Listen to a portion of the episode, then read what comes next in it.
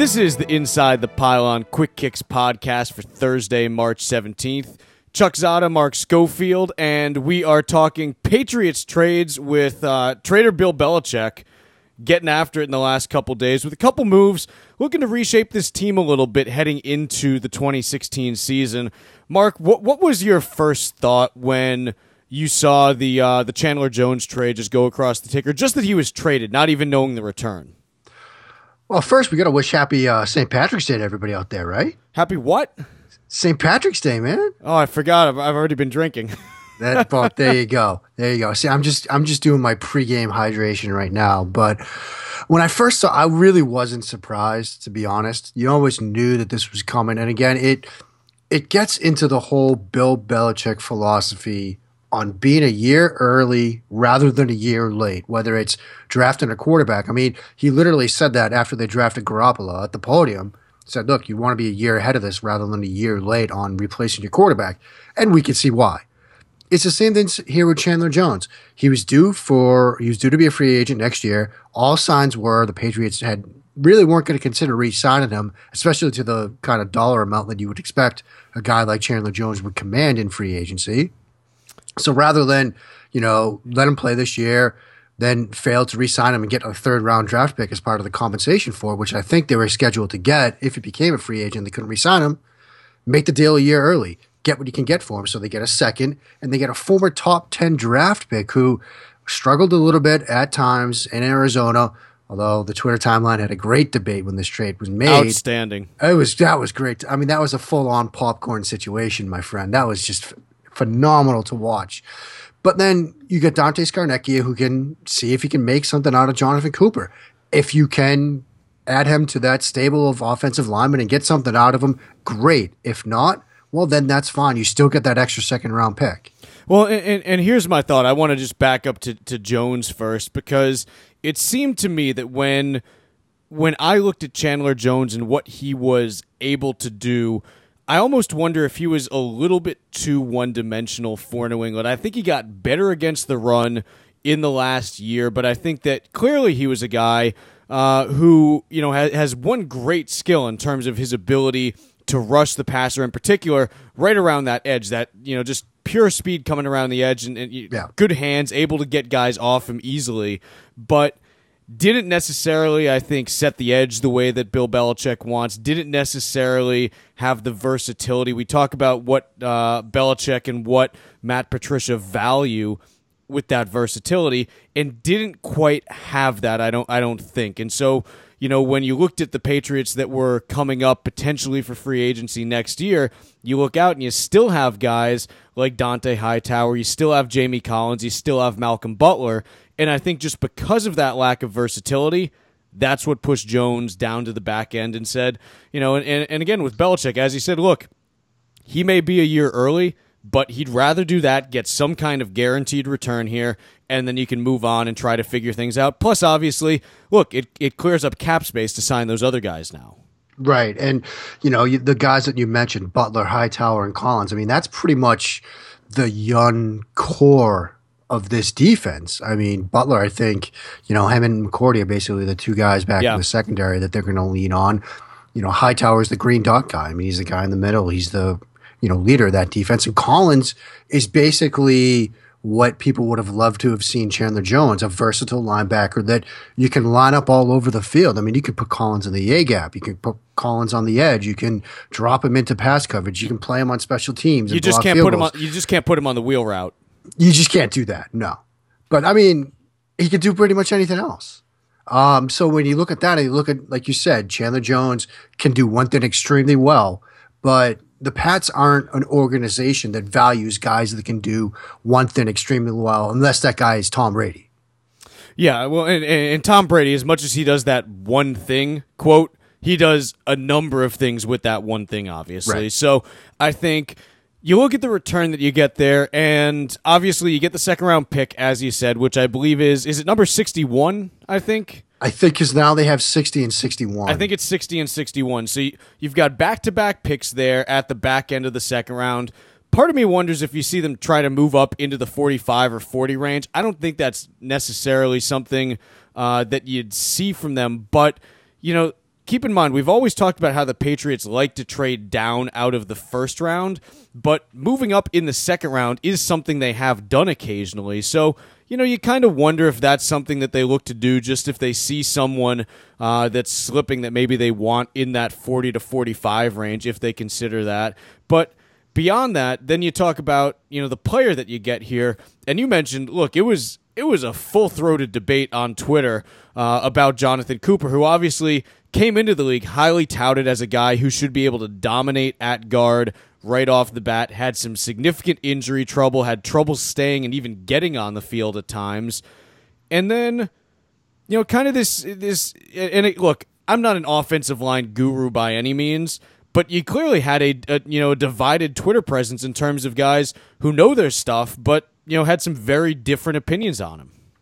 Yeah, and I'll get to that in a second. I do want to touch for a second on those picks that they have now in the second round because I was actually chatting with Dan Hatman the other day and we were talking a little bit about this draft class and you know he said something that I think a lot of people kind of agree with which is look, this draft class is deep and in that like 20 to 100 range there's not a lot of wide variation in the skill sets between those players. You've got like good, solid players all along that spectrum. So if you're going to be able to like stock picks in that, you know, 60 to, you know, 60 to 61 range or, you know, move up a bit, but still kind of have a good number of picks in that bracketed area, that's a good area to be. I think that's kind of the sweet spot for this draft. So maybe that's what they're really trying to do is consolidate picks in that area.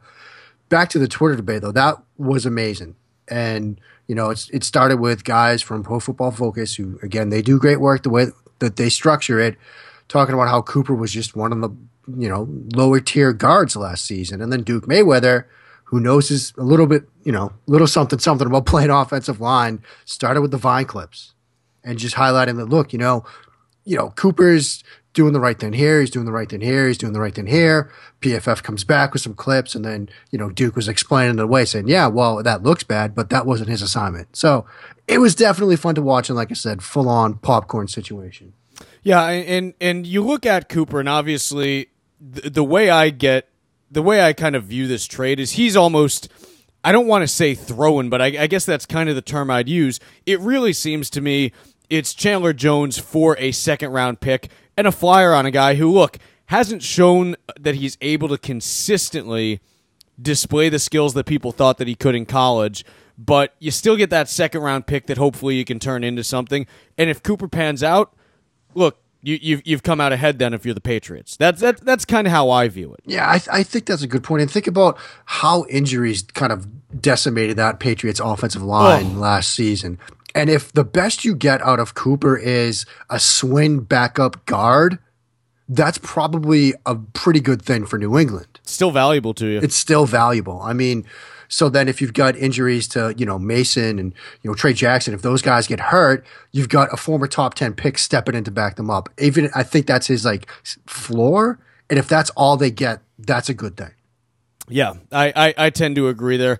Let's go over and touch on uh, the other trade. This one came through uh, late Wednesday, really early evening Wednesday. I think right around uh, six fifteen Eastern time is when I first saw it.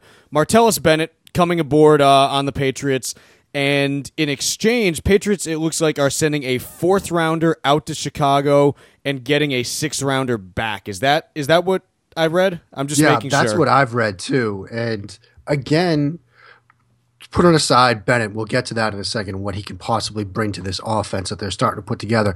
That's an additional pick, and I'm trying to pull it up right now. What picks the Patriots have, but if they're stockpiling picks, again, you're talking about a deep draft class. Maybe not spectacular at the top, but a lot of talent near that back end gives them more options to move around. Maybe come up in the you know day three early and make you know get a guy that they like. Now with with Bennett and you know, the, I think a lot of people were initially pretty excited just because you, you, see the name, and obviously he's a guy who a couple years ago uh, had an absolutely phenomenal year for Chicago, catching 90 balls uh, in the 2014 season on 129 targets. But you're not going to see 129 targets as the number two tight end in New England. You go back, you take a look at some of the other production the last four years here.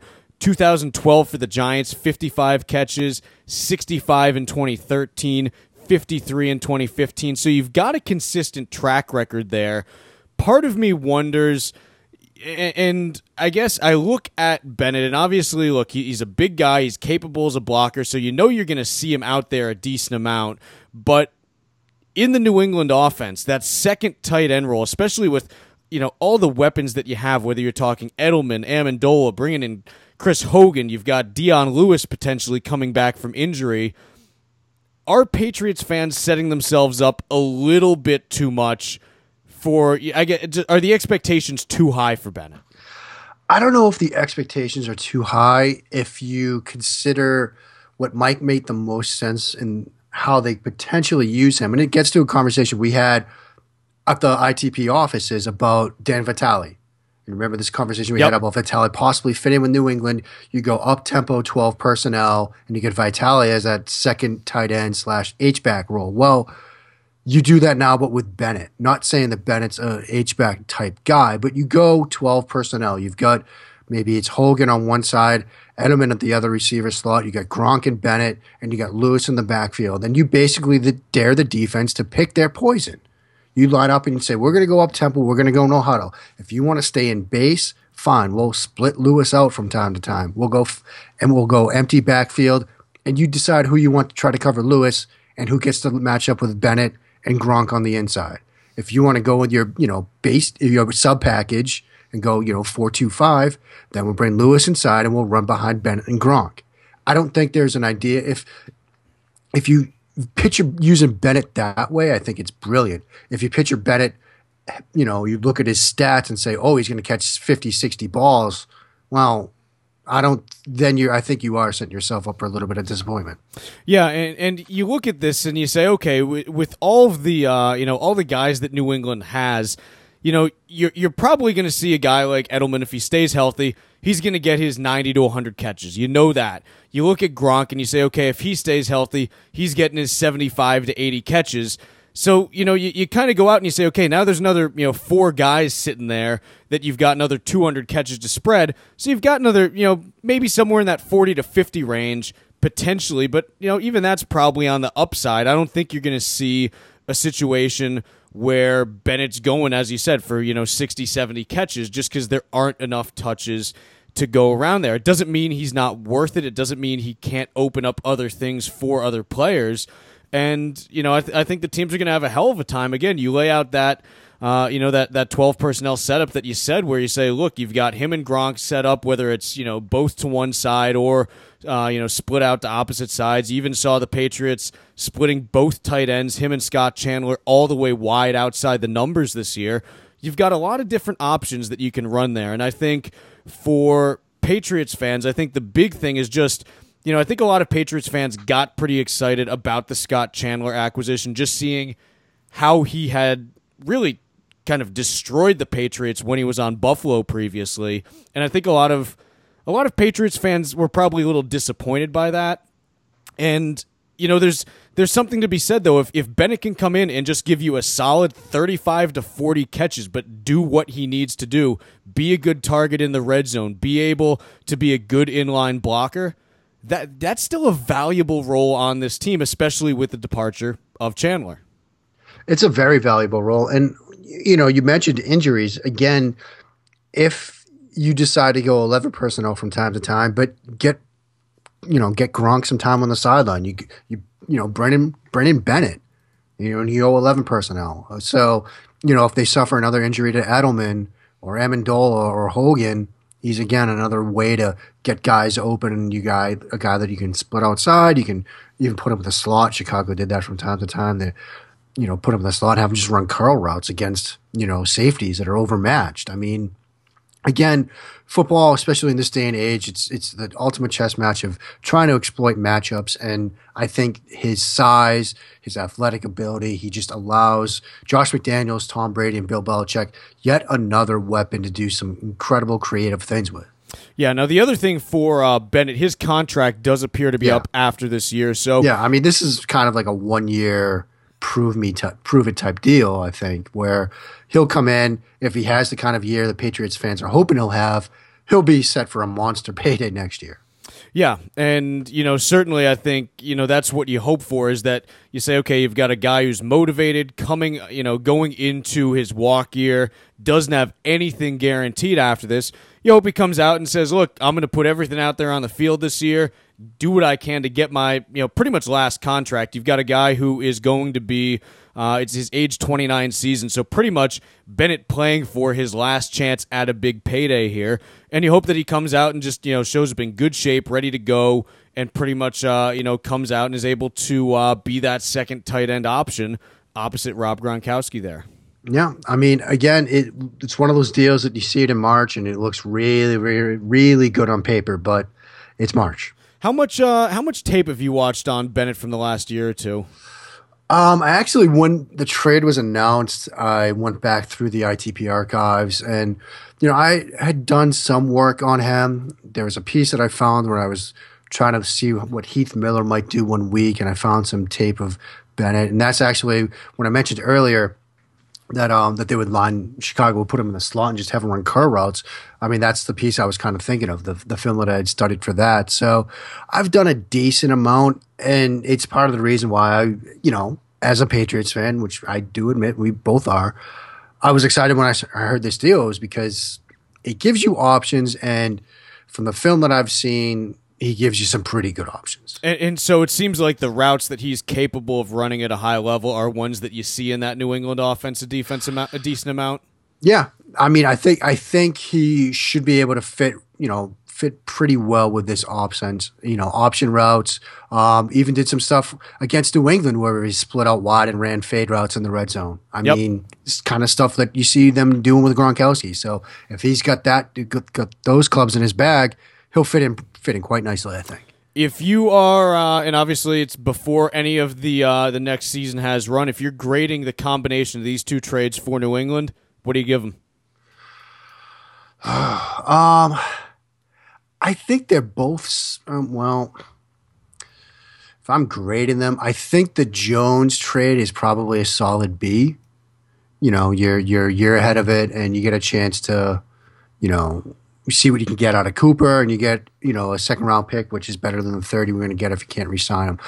The Bennett one looks to be, I'd say, a B plus, maybe even an A minus, because I mean you get, you know, you exchange a fourth for a sixth, and you get Bennett out of it. Maybe if it's just one year, I mean the Tom Brady window is closing, so Get so, him another weapon. So is that reference to the uh, Tom Brady window? The fact that that sixth round pick may turn into the next Tom Brady. I wasn't going there, but if you want to go there, sure, we can go there. First place my mind went is is you just wonder if that's going to be pick 199 next year. It could be. You just maybe it wonder. happens again. Maybe they strike lightning again. Maybe pick one to nine ninety nine happens to be. you know the next year's quarterback class far better than I do at this point. You're probably yeah. just about done with your uh, research right now. Um, I do have the binder ready to go. As you know, I'm I'm team handwritten notes, team binder, and everything. Binder is up. I've I actually I have started on the next class. I have. I will. That's what it's that. all about. That's what. Never stop working, people. That's what it's all about. Uh, we're cooked for the day. That's it. All in the we mail. We are cooked. We are. One more show. Enjoy St. Patrick's Day, everybody. Remember that it's a it's a marathon, not a sprint. Or Just a marathon remember. sprint.